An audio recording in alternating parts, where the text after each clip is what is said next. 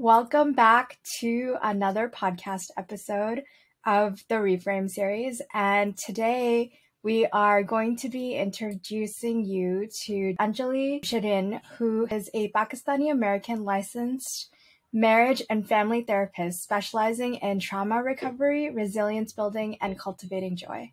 She has over sixteen years of practice working with immigrant, South Asian, Middle Eastern, Muslim, and L G B T Q I populations. Sherin received her bachelor's in sociology and anthropology from Mary Washington University and her master's from C I I S. She has trained and mentored with leading figures in trauma recovery and energy psychology, including Richard Strozzi-Heckler, Staci Haines, and Vianna Stibal, in addition to awards for academic excellence and community service. Sherin received the two thousand seven Emerging Leader Award from the E-Women Network and has been featured in O Magazine as a finalist for the O Magazine White House Leadership Project. Her new book is Joyous Resilience: A Path to Individual Healing and Collective Thriving in an Inequitable World. I am just so excited to have you here today. I loved reading your book, and I just am so excited to be able to share this with our audience because I think I think you're amazing. So just thank you so much for being here. And I, I want to get us started with the first question for you. The book that you've written has been so thought-provoking for me. It really focuses on helping to bring more self-awareness and understanding. So I, I wanted to really understand, how did you develop the concept and what influenced your goals for this endeavor? Well, first, just thank you for having me on. And like we were talking about just before we got on, it is such a pleasure to meet a reader who engaged with the book and like really found it useful. And then I also really love, and I love that it's for the Rethink A C podcast, because the book is so much about rethinking, right? Like, what is mental health? What is wellness? And then I think specifically for the viewers of, of this, like, what does it mean in a way to be South Asian? All the different versions of South Asian, it could be all the versions of Desi.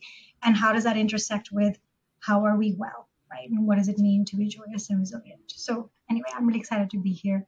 And then, gosh, so what drew me, I mean, I, I guess in, in some ways, the best way is like what draws you is what you need yourself, right? You've probably heard that saying, we, we like teach what we most need to learn. And I mean, this Joyous Resilience, the book, I always demystify, especially as, as like a therapist, to say, just because I wrote a book on Joyous Resilience, or just because all of that, you know, stuff that you just said about the bio does not mean that one has reached some kind of apex. The point of the book and my work is really to go, this is a constant learning and a constant evolution around what is it to be resilient. And then I think this idea of, it's important like to like, talk about joy, like especially I think, I mean, I'm from Pakistan, right? So, so I think I find it kind of revolutionary in a way for a Pakistani woman to be saying, and I'm also joyous and I'm Pakistani in the world we live in, because that's a facet that I think sometimes isn't talked about or seen. And especially in the past couple of decades of living in America, you know, I, I came over, I think a few years before nine eleven. Certainly Pakistan joy, Pakistani woman joy did not really go together. So just that is its own act of, you know, a revolution or defiance, or in a, in a healthy way, like really to go, all kinds of things exist within us, and and this part of my life is important. It's part of our lives as people is important. How do we feed that? To back up, the book comes out of, I mean, I feel very lucky and privileged that, you know, for like for many different reasons, in a very early age, like in my early twenties, to understand that just the process of immigration from Pakistan to America and coming over solo, so my family still lives there, you know, and like all that it is to be twenty anyway, without any of that. But then to be in your early twenties and you're navigating college in a new culture, relationships, being free for the first time, which I think anyone South Asian diaspora coming over from those countries understands, when you leave your parents' home or the cultural home, the, the like the like freedom that comes. Certainly I grew up in a much more restricted society. How to navigate all that really meant that there was a lot of emotional upheaval that was happening. And it looked for me like, um, I wouldn't have called it this, but in hindsight, right, it looked for me like anxiety. It looked for me like a lot of like relational anger or irritation actually, which isn't always true. I think especially for women, anger can sometimes be pretty suppressed. So I came the opposite route. It was pretty out there, and it meant that relationally I was getting into conflict, not able to sustain. But mostly it was just a big up and down, emotional up and down, and no idea what was going on. And certainly I had not heard growing up, right? Like, have you thought about therapy? That is such a rare thing. It, it, back then, I think a little bit more, more okay now in like Pakistan. But here, thankfully, someone nudged me. Actually, I'm um, coworker, which was, you know, it's kind of like it can come from anywhere. Nudged me to go, have you considered this? And so getting over that taboo, because I was like, what? Me? I don't, I don't need this. What is this thing? Again, I think that that's changing definitely out here, and definitely if you're living on the coast, if you're listening to this in like America. But I would say culturally broadly, though, still, and generationally, still a taboo. But thank goodness for that, Arpita, because what it meant was that pretty early through individual therapy, through group therapy, which was actually very useful, through watching people of different ages and different races and different cultures and backgrounds grapple with the same issue of why are we feeling what we're feeling? How do I even know what I'm feeling? Oh my gosh, my body actually gives me clues about that, and I could listen to that. I mean, that was mind-blowing, right? Otherwise, all I knew was my tummy hurts. I feel really down. Gosh, I'm getting a headache. I don't want to go to work. I love it when you're nice to me. I hate it when you're not. I don't know what to do about it. So it just gave me language for my sensations and my emotions. That was huge. And then therapy really helped me to translate those into needs. That actually there was needs buried in it. Things I needed to say yes to, things I need to say no to. Again, no, I think culturally pretty difficult word. Um, you know, I still struggle with it. I remember asking my mom, like, what are boundaries in Urdu? Like, how do you say that? You know, um, like, I, don't, I still am like, the word seems so strong. And I'm like, that's not, it's not a wall. It's not a divar. It's not, you know, I mean, it's a way of interacting, but, but it's not actually. Or how do you say privacy? Privacy instead of secrecy, you know, in Urdu. So learning about there's needs, something called boundaries, something called limits. And then, of course, the third part, right? How do I begin to do that relationally? How do I begin to actually exercise that? First with people, maybe a little bit lighter. The most difficult one is always with family, getting over and working through guilt or shaming, which I know can happen in our culture sometimes. You know, I mean, it's just part of like, it seems like it's been mixed in with love, differentiating between love and guilting and shaming, and like love and obligation, as opposed to like a genuine ethic of this is from my heart versus because I think I have to, otherwise you won't love me and you're gonna ostracize me. All of these things, I see you nodding. I mean, I think these are just part of the diaspora. They're also, I just want to say, part of many different cultures, but we're focusing here on South Asian, and they see diaspora wide. So sensations, feelings, articulation into needs, having needs, action into boundaries and limit setting and yeses in the world. I mean, that was hugely empowering. And I think early on, watching other people go through that and then seeing joy return. That the joy, the aliveness, the happiness, the loving that came from, I'm actually free. I feel the voices inside my head are calmer. I'm not criticizing and judging myself in the way that I've inherited. I'm also more open to other people's limits. I am better able to love in a way that's actually going, I want the best for you, you know, and like, want to figure out how we compromise without necessarily having to sacrifice. Another taboo thing for anybody who's hearing, right? I'm like, oh my gosh, isn't love sacrifice? What's the difference between compromise and sacrifice? So that just meant that I felt like there was no work in the world that I wanted to do more than this, to start to engage with groups, individual therapy. That's kind of the mix that I do, individual therapy, groups, trainings, to really go, let's start to free ourselves relationally. And so the book emerged from that. And then the model, we can talk more about that. The model is based on one that I was taught pretty early. And I, you know, I want to hear more from you. I can come back and tell people about that model. But the model really helped break down for me the voices in our head or the voices in relationships that basically keep us stuck. And then over the past seventeen years of personal therapy and with clients, the book came out of that going, oh, actually, there's an alternate model. There's a, there are voices in our head that are alternate, that we can be with ourselves or with each other, that are the way that we thrive, actually. You know, and so breaking this idea of thriving is grit. Which can happen, right? Muscle over things, be strong, but don't really feel anything. Or it's just innate. You're just born resilient. And sure, you can have traits that your temperament, you know, definitely helps you have things, have, have you bounce back faster. But this is more a process. It's a way that we can be with ourselves. And I hope from this actually communally too, right? That we go, instead of criticizing and neglecting, basically, we'll get into that in a, in a moment. When we're feeling vulnerable, instead of criticizing and neglecting, we actually move into nurturance, boundary setting and protection, soulfulness, creativity, right? We support ourselves in thriving instead of these things that we've learned to survive that break us down. So that's a big mouthful of like how somewhere where it came from.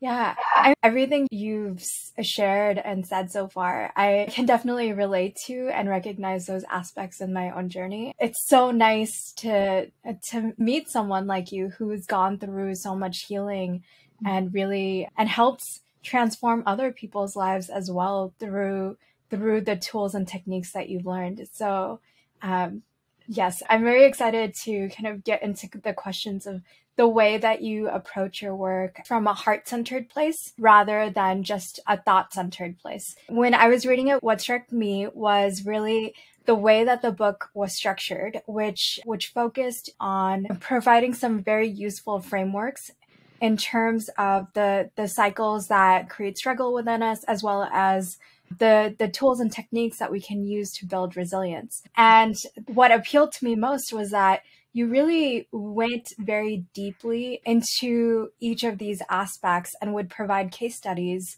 of what that actually looked like. Afterwards, we would have exercises that we could use to actually approach that for ourselves. And I felt very called in in reading some of those sections because they felt so personal in some ways, because I could relate to the struggles of the individuals that you were talking about. And I think many of us can, because there are aspects of our lives where we are all struggling and we don't necessarily know whether it's imposter syndrome or whether it's dealing with being a caregiver for someone, how we're supposed to approach the world. So when I read those things, I definitely wondered to myself, how did you even approach writing this? And what were some of the challenges that you ran into? And how did you approach structuring this book to be able to cover such a difficult topic of developing resilience when dealing with an unequal world? Yeah, and you make me go back to like, I'm like, how did I? Sometimes when it's done, and like, what? Oh, God. This came out? Let me see.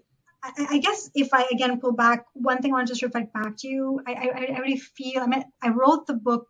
First thing I kept in mind was like this idea of, I know there are not that many books. I'm a huge reader. I'm a big book nerd, you know? And so and then of course, self-help, psych and all the trainings, but I knew, especially like watching with my clients, like definitely like I have a pretty diverse roster. I've always wanted that, that when I recommend books in self-help and psych, and they're really good books, I know that it's really hard because the examples, the stories generally tend to be white and do not tend to have complex layers around just, you know, race, class, gender, ability, sexual orientation, all these things, all these multiple layers that majority of the people that I'm working with are grappling with and that I myself have grappled with. So it's beautiful to watch your face light up and have you say, I see myself, or, you know, when I was describing some of those issues, you know, South Asians deal with, or the A C community deals with, and watching you nod, it's affirming for me too. And that was one part of the book, is that it's healing. Like I think your podcast is healing just to look at each other and go, me too,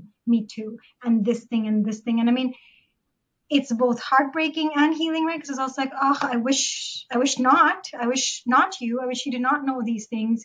But but we need to be able to see our, to be able to be like seen and reflected in the stories. And I think especially if we're going to do mental health work and stuff, that's one of the big gaps. So it's beautiful to see that. And that was one of the things that I was channeling when I was thinking about the book, is like in these examples, in everything that I write, how do I make it more complex than just, you know, this kind of two-dimensional character who lives a particular life from Hollywood, I guess, or just general kind of whiteness that most people don't occupy, even if you're white, may not actually occupy, right? Like, how do we make these things complex? And And so that came to the second part of the narrative, which you saw in the book, is for every case example, I work really diligently to say, and that's a big piece of this, is in general therapy, when you go to therapy, when you're doing self-help, general narrative, what you're going to hear is the things that you're dealing with probably are about what's happened to you in your life and then going back a bit to your family.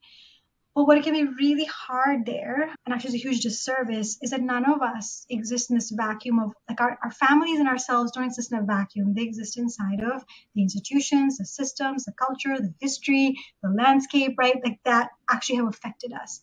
So that was very important to me, that for every example where, say, someone is struggling with their people pleaser or they're overgiving, but then they also happen to be a caretaker, that we don't just go, oh, you're a caretaker, you should take better care of yourself, you know, and like, don't uh, basically have better boundaries and do better. It's all on you, you know, to, I don't know, get a, get a babysitter, get some help, you know, don't like have, have like limits on how much, and all that stuff could be useful. But what's very painful is, especially in this country, if you happen to be a caregiver, do you even have health insurance? What does your health insurance even cover? Is there anybody that you could actually bring into the home to help with the caregiving? How do we tell you have better boundaries if you don't actually honor and acknowledge what resources do you have, or how under-resourced you are from our terrible, terrible healthcare system? And then, you know, larger than that, yeah, the, the institution of healthcare and the larger system, right? That basically goes capitalism, not going to take care of you. And then certainly if you're Black or brown or L G B T Q or disabled, like even less, right? So it was very important to me, like, kind of to go, yes, we're going to talk about resilience, but we're going to talk about it in the realm of the all the different aspects that make it very hard to be resilient. And then, yes, we're going to look at where do we have power. Intrapersonal power is looking at what are we doing internally in that? Because if the healthcare system and the political system and capitalism is like letting me down, my family down, but then do I? So here's the model for people who are listening. The thing that's going to cause suffering is then when I am feeling anxiety and depression, and of course, and I'm just like overwhelmed and stressed and my body hurts, am I then criticizing myself? So what happens if a voice we've inherited that then goes, well, other people are much more resilient. They're doing their job and they don't have this problem. And so what's wrong with you? Which again, actually breaks me down further. Or it's okay. It's so overwhelming that I do the other voice, which is neglect. So then maybe I just go, oh my God, I just want to check out. And who doesn't? These just all these things are going on. But I, I start to like check out from my feelings and sensations. So I scroll on social media and I'm doing the Netflix and I'm doing the food that's not so good for me, or substances or addictions or people pleasing, as in I'm going to tell the world. And this one is a big one in our cultures. I think I've been taught when I have those feelings, especially also if I happen to be in terms of gender, right? Like female, then I have to put a smiley face on this thing. I'm going to go, I'm fine. How can I take care of you? Nothing going on. Suppress, suppress my irritation, my anxiety, my needs, my anger. So I'll neglect myself through people pleasing because I've been taught that's good, through getting, you know, losing myself in things, also through being busy. I mean, of course, again, depending on gender or just different roles that we play, caretaker, of course, there's so many things I could be busy with. The world is on fire, forget about me. So we've been taught this and we go around in this because the more I do the neglect, the worse I feel. Short term, I might feel okay, but this thing isn't going anywhere. I still need those boundaries. I'm still depressed. Then I get to criticize myself more and make myself feel worse about how I'm showing up and what's wrong with me. And also, society isn't helping. Society is going, aren't we all supposed to have a million followers on Instagram and be doing fifty different things in our lives and magically working and also having babies and raising them and, you know, taking vacations and all this stuff. And it's not real. So then I It keeps on feeding this cycle of distress. And so the book is really talking about this thing is real. The good news about it is actually it stops the moment you even step back and realize it's not you. It's a way of responding to when you're in distress. And then the circle of resilience is the journey of building. The opposite of neglect is a nurturer. So if neglect goes look away, nurture goes this, come back in. How am I feeling? I do have feelings and I am here with myself, or I accept myself, building that capacity. I want to be kind to myself. I think if we even shifted some of our cultural stuff in a culture of kindness, and I think that we are, are kind people. There's a lot of love behind all of this. You know, let me take care of you. How can I do this for you?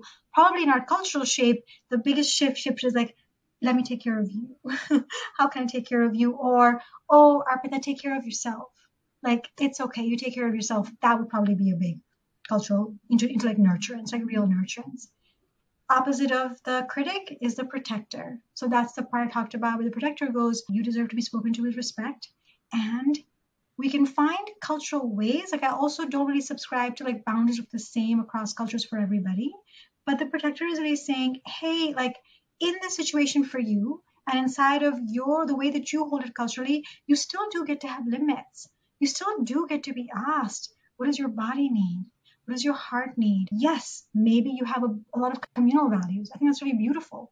But even in community, if we are not going, are you okay? Are you giving too much? Like, are you squandering all of your energy and time and finances? Then you're basically going to come back into suffering. So how do we begin to set and encourage limits, boundaries, needs, yeses, nos? And I think especially as the next generations come along, I think we have more power to do this as we raise our children. So that's the antidote to the, before I even get to the soul self and the resilient self, imagine whoever's listening, if your heart was even just met with when you're suffering, you're having a hard time with anything, nurturance and protection versus the neglect and the criticism. Wouldn't you start to feel like, I feel a bit better. Maybe I can do this thing. Gosh, like there is some hope after all. I have some power or agency. I feel more at home or safe in my body, even if this world is doing its thing. Systems aren't changing yet, but I feel more at home. That is where the vulnerable self becomes the resilient self because of how you've cared for. And then the soul self I talk about in the book is just how do we tap into something much larger than ourselves, which I think culturally we have a lot of resources on spirituality, music, creativity. So activism, like when you're cared for internally in this way, it is from there that we can actually start to engage with and shape, shift those systems. But that's the kind of cycle that we're talking about in the book. And I think, and that was kind of the thinking behind how do I walk people through a path that they can follow for themselves. And I'm glad to hear that the book does feel to you like that, that it is something you can do with your therapist, well, with your coaches, but you really could just pick up this book and start to walk yourself through yourself as well. Yeah. Um, okay. So what I, what I really loved in all of these approaches that you took in writing, and especially in thinking about not just from the the individual, this situation is something that I've gotten myself into. You you didn't do that. You really took a step back and um, placed that emphasis on I am an individual living within society. And as someone who does data analysis for a living, who focused on really trying to look at demographic data and really understand where social inequities are coming from. I just loved that aspect of your book, especially around things like caregiving or um, just the, the impact external factors might be influencing internalized racism or internalized misogyny within ourselves and might be impacting the critical voice that we're hearing.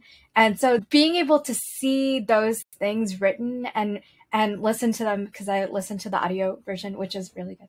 I have both. I have both. So I wonder, like, how, what informs the kinds of studies that you looked at, and what what kind of influenced your research around those aspects of your work? Because I just, I really appreciated it. And in our work, we've been looking at something called solidarity economics, and underlying that is this recognition of the mutuality that exists within our society and really the need to uplift care workers and those those who do work that is so fundamental to shaping our economy, but often goes under undervalued and unrecognized. It's cool to hear because you you kind of sit on the opposite side of the spectrum. So much of my work really is like with individuals, right? It's kind of like in the day-to-day watching through experience. So it is cool to have someone who is much more in the stats and the research and all that to value like what, what came out of it. I think for me, um, the thing is, I see it day to day, right? And I live it and we see it around us. And so, and also it's kind of more my nature to really look at that and go, I mean, the proof is in the pudding, the proof is in the body, it's in the society.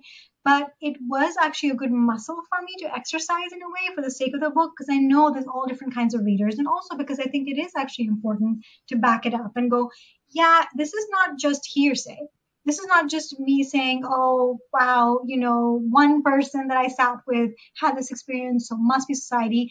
Actually, thanks to people like you, thanks to all of these researchers, there's a huge body of knowledge that's out there that is tracking this thing, which again, devastating to read. I think there's like a section in the book, chapter five, right, where I go through all the stats and I go, this is the level of violence against certain bodies that's happening. Not that we don't know it, because we see it. And I think the past few years, again, if you're in the States, I think in some ways useful for the people who have been able to, through privilege, put blinders on to see this is a level of violence day to day against Black bodies and brown bodies, trans bodies, all of that.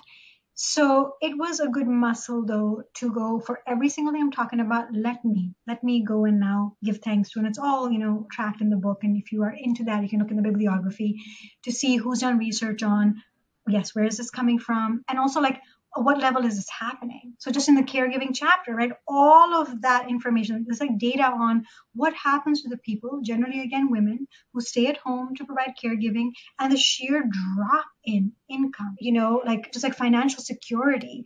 So, and then like how that then translates into their own old age and what's available to them. And like, again, how disparate it is based on your race, right? No surprise, really, anybody, but There is there is something about watching the numbers and go, oh my God, it's also systematic, because it's about white supremacy and institutionalized racism, which over the years meant that certain populations just got to have less and then got to pass on less and continue to. So I think biggest takeaway I'll say is for anybody who's not a, who's not like a stats nerd or whatever, and I did my best to make it very relatable, you know, because I wanted to just kind of give oomph to the story in a way to go, yeah, it's all right here. And it's important that we know, because I'm going to tie to the thing that you said about in solidarity economy, right? I think at the end of the book, I talk about, okay, and all of this individual work, but obviously we can, if we're noticing now, we're waking up to how much larger systems, institutions are affecting us.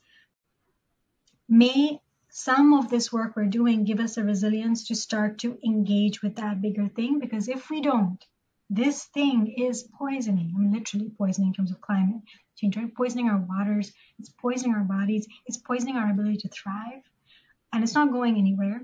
So I think that was also really useful to shift it to these stats prove that something bigger is happening and may it get us excited about. There's people out there doing work through movements to shift this thing. And I give a lot of suggestions at the end just to go, and here's where we could begin to just look at, engage. Again, things you don't talk about in like traditional therapy. But honestly, these days I would say, yes, people come in and, we, and myself, I talk about, you know, individual things in my life, what's happening in my family and this thing and that thing.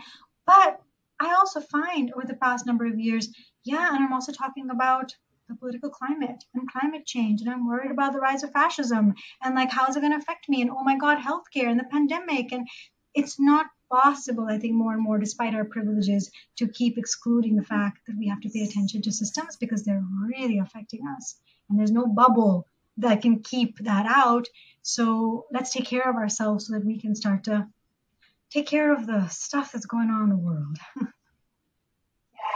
Yeah, definitely. And I, I definitely related to those pieces in both, like the the stats and, you know, like the work part of me, but also just the personal piece, because my parents were were caregivers for my brother. And I definitely could see like the the impact that that had on our lives and the the opportunities for being able to grow professionally as well as personally, and how that really impacted, I think, a large piece of our lives for decades. And I just really value what you did in there. For sure. Um, like your own personal experience, because yeah, you know, through lived experience, right? And how now different would it have been if, like, just different things swooped in to, to hold all of you, like even just not having to worry. I mean, I mean, you all, how many things could catch us that don't, because the society is not having a nurturer or a protector in place.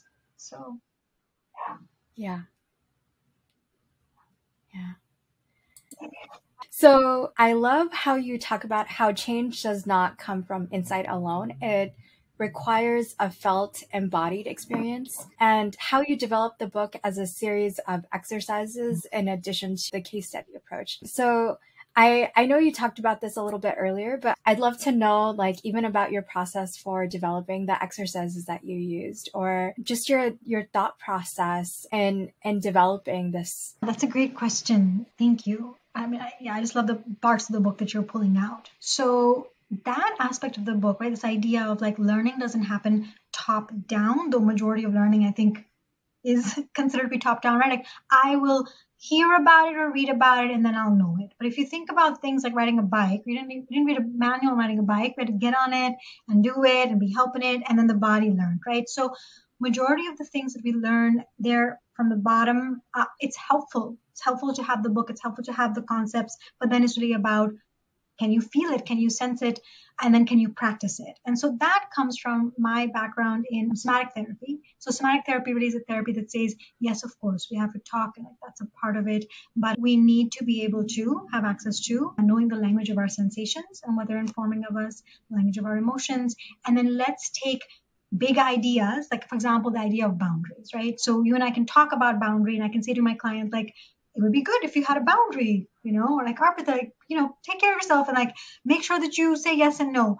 But for most of us, if in my body what I've practiced, right, when I was little and I said, no, I don't want to do it, and someone either went smack or they looked at me and frowned or said, we don't do that, what I learned my body probably was pull in, quiet, or everything's fine. That's a somatic response. And just because someone says to me, like, don't do that, now ten years, twenty years have gone by, doesn't mean that I'll be able to, because I heard it.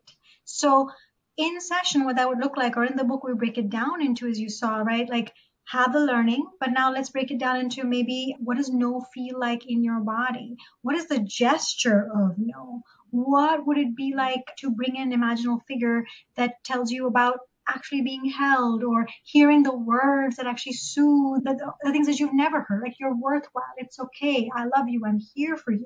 What are the gestures that model that? Let me put a hand on my body, or with no, let me actually practice a bunch of no's. It may sound strange if, if you're new to this, whoever's listening, but truly, like, I started a session with clients where it's like, you know, no is, that, that's weird, we're not doing this, all of this stuff. It's very scary. And then you give people a chance in a room to do like ten push-aways and no's, and people start to be like, okay, it's more normalized, even kind of exhilarating, you know, give them a few weeks or a month. And it's like, great, like, I feel more energy. And that translates into, and then we practice and go, let's practice. Let's practice trying to say, no, thank you. Or actually, I'd rather stay home tonight. Or, wow, you know, thanks for asking. I'll get back to you. Or like, what, all these normal things in that, but we were trained out of that. We're trained into, I have to check my email all the time because, oh my God, someone's waiting, right? So the somatic practice of like, I'm going to put that down and I'm going to tolerate the sensations of unease that come up. And then I'm going to give it a few hours. All of that is teaching you to the body how to change behavior. So it's a long way of saying somatic therapy. And then also I'm hypnotherapy. So I'm also a hypnotherapist, which means work a lot in the imaginal realm, work a lot in the subconscious realm, which is where a lot of this stuff sits. Like consciously, most of it say, of course, mm. of course we should nurture ourselves. Of course I should be kind. That's all you're conscious. Subconsciously, there might be these beliefs of, yeah, but, but, you know, but not if you're being lazy, or, you know, we are, but I think there's like some limits on that. Or if you're too kind to yourself, you're going to spoil yourself. All the stuff that we took in, family, society, all of that. So the book guides you through. And the book comes with, by the way, for anybody who's listening, and maybe I can send you a link. I think, Arpita, you have it. Everybody will receive a link to nine guided meditations. Those are hypnotherapy meditations. They're free. They go along with the book, but you can also listen to them all by themselves. And they help, basically help you through hypnotherapy, get in touch with the nurturer, the protector, and build these aspects of yourself.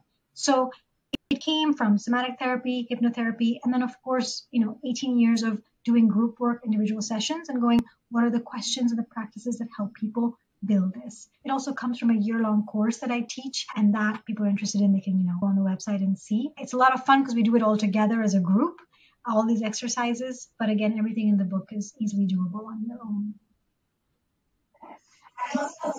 I'd love to also link that in the description for, for folks who are listening or watching to this. So you can check that out if you're interested. Yeah. So I think you talked about this a little bit already. So you talk about the, the cycle of suffering. Can you tell us a little bit more about how you developed this concept of the cycle of suffering, or where it comes from? And then the same with the, the circle of resilience. Yeah, I mean, I think just, yes, just jog people. Like, I think I said that earlier. So cycle of suffering, like the version of it I was first introduced to is something called the drama triangle. And it comes from Stan Karpman, who was a psychologist, I believe, who's in this kind of like the, the, the, the, the like field of, of self-help and, and psychology. And so that was this idea of there's these three roles and people interact in them, whether they're in relationship or with themselves. Now he calls it the victim and some some some some, some other terms. But the I what, what I felt over time was calling it the victim. I think I mean it can be useful. People definitely can go into victim posture. It's just happening to me. But I think it was important to me to shift that to the vulnerable self, and in the way that I shared in the book, because of what I'm saying, right? Like I think using the word victim when we're talking about things like, you know, institutionalized racism and how it affects people felt really inappropriate. Yeah. I think it also really yeah. missed. It's, it's not what he was trying to do, but I was attempting to really broaden this idea and go, no, actually, it's our vulnerable self. It's this part of us that is feeling helpless for a reason because of how it's being treated. And so I wanted to really highlight that. So I riffed off of that and then broke it down into this version of neglect and, and like blaming yourself, putting yourself down. And the circle of resilience, I mean, I don't know of, I'm sure there are, of course, there's like lots of different teachings on, you know, self-compassion or boundary setting. Um, I like models, like my, my brain really works this way to really, to like look at a model and go, okay, but how would you teach something different? And watching my own journey over the years, watching the clients, developing the groups and realizing like, oh, there are counter shapes. Like when I talk to a client about how they're neglecting themselves, of course, what I'm really assessing for is, are they able to nurture themselves? When I looked back at my life, I wasn't steeped in anger and criticism, like I described to you, all right? And compassion, I mean, I hadn't thought about it and didn't even know what that meant. Like, what do you mean? Like, love yourself, be kind to yourself. I never heard of that stuff. But those were the skills. Like, if I broke them down, I realized those are the major skills I learned early on that, that carry me through now. What does it mean to nurture myself in various different aspects? And how do I begin to protect myself? And like that was missing. It was missing for me culturally, and it was missing for me internally and in the family. And they were the counter roles to this model. And then the soul self, I think, really came from it wasn't enough. And I talk about this in the book, like nurture is very important, protector is very important. There are things that we're grappling with, I think, especially these days, that are bigger than our personal lives. And I think I, at least, I've seen the clients as well, need something bigger to hold that pain and that distress. When I feel the anxiety about our world, sometimes even just grief, like there's a grief that's so profound, losses in our lives, sadnesses, that yes, my nurturer is kind to me, and yes, my protector can go, okay, let's make space, but I need to lean into nature. I need to lean into maybe even a circle of people who've had grief.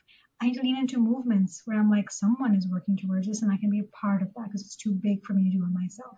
So the soul self came out of going, I think something bigger is needed to go beyond the cycle of suffering, which I had not seen before.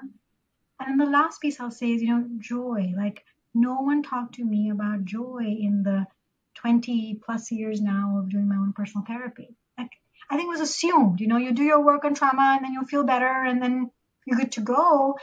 And I realized like about eight, nine years in, like, yes, I feel much better. I feel peace. I'm also focused mostly on work, but there's something that's like missing. There's like a blahness in life. There's something that's not being expressed. And so that came out of a lot of personal investigation. And then with clients and groups going, what would happen if we asked early on in our healing work or throughout our lives, what brings you joy? How can we do this more enjoyably? How can we do this life with more awe and delight and pleasure? How can we make that less taboo? Why has that become taboo? Especially in activist circles, I found, right? And I have clients coming out activists or, you know, in the suffering of this world and then hearing it's not okay to talk about joy or pleasure. It's like, where are we going to get the strength from, the resilience from, if we're not talking about this? So that piece of the model really came from the past decade of going, I'm going to engage with this. And I got to tell you, I mean, all of it has helped. But that, that has really helped keep things still sweet. It's kept me still feeling like there's a reason to be alive in this hard world. And there's ways that we know how to make ourselves feel better that are not in a book, that are not just from some scientist person said, they're, they're in our culture, actually, they're in our bodies, they're in music and singing, and like the wisdom of being with each other, and let's bring that forward. So that's where it came from. I'm just so grateful that you expressed that, because um, I think even in our own culture, I don't necessarily know if if this idea of joy for the sake of joy, or or just having this. I think we do have networks, but oftentimes, even within immigrant communities in the U S, when when you come here and you feel very isolated and alone, this concept of having to develop these types of circles of resiliency, or these these soul communities, that it's not it's not readily obvious, and you breaking down these pieces is so helpful and provides so much structure in such a thoughtful way that I think anyone engaging with this will really appreciate appreciate the the way that you you have really thought about building resiliency, and and provide useful tools that allow them to also build those I same things so. for themselves. That's lovely. Um, so yeah, I'll just I'll end with them. One of the nicest compliments I received recently from a reader was just saying like they they like read the book, and it actually made them explore laughing more, which was a new thing for them. Like it's such a, you know, they thought it was gonna be like very serious and all this stuff, and they are a pretty serious person, and they're doing very deep work and activist work, all this stuff. But they realized that they're not laughing. Like they need laughter back, and so they began to do humorous things and like funny things and play with that part, and that delighted me. So because again, it just opens up this idea of what is wellness, what helps us. Maybe it will be some of the stuff we've talked about, or maybe the book will encourage you to, and we need that. Yeah, I definitely feel that. And for for our viewers and listeners, I just want to, I want to give this last moment to Anjuli to really share, how can you, how can we get in touch with you, and yes, where can we buy your book? It's you. the book. Yes. I mean, I hope you're inspired too. So the book you can find really everywhere that you buy books, generally online. I definitely have a preference and a love for indie bookstores. So if you have a favorite one, just go to them. They might already have it, or, you know, ask them, but otherwise you can buy it online anywhere. And I think they'll put up a link probably. I think we, we have that where you can purchase.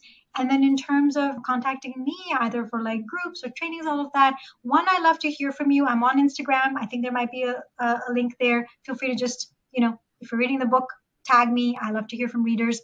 Otherwise, when you go to the website, especially when you get those nine guided meditations, automatically you'll begin to get a resilience newsletter if you want that. And that's really where you hear the news about sessions with me, trainings. And if you want to do like a deep dive on this book, then hopefully next year there will be kind of a group where we come together and do this work. So those are the places to find me. And I love to hear from readers. Thank you.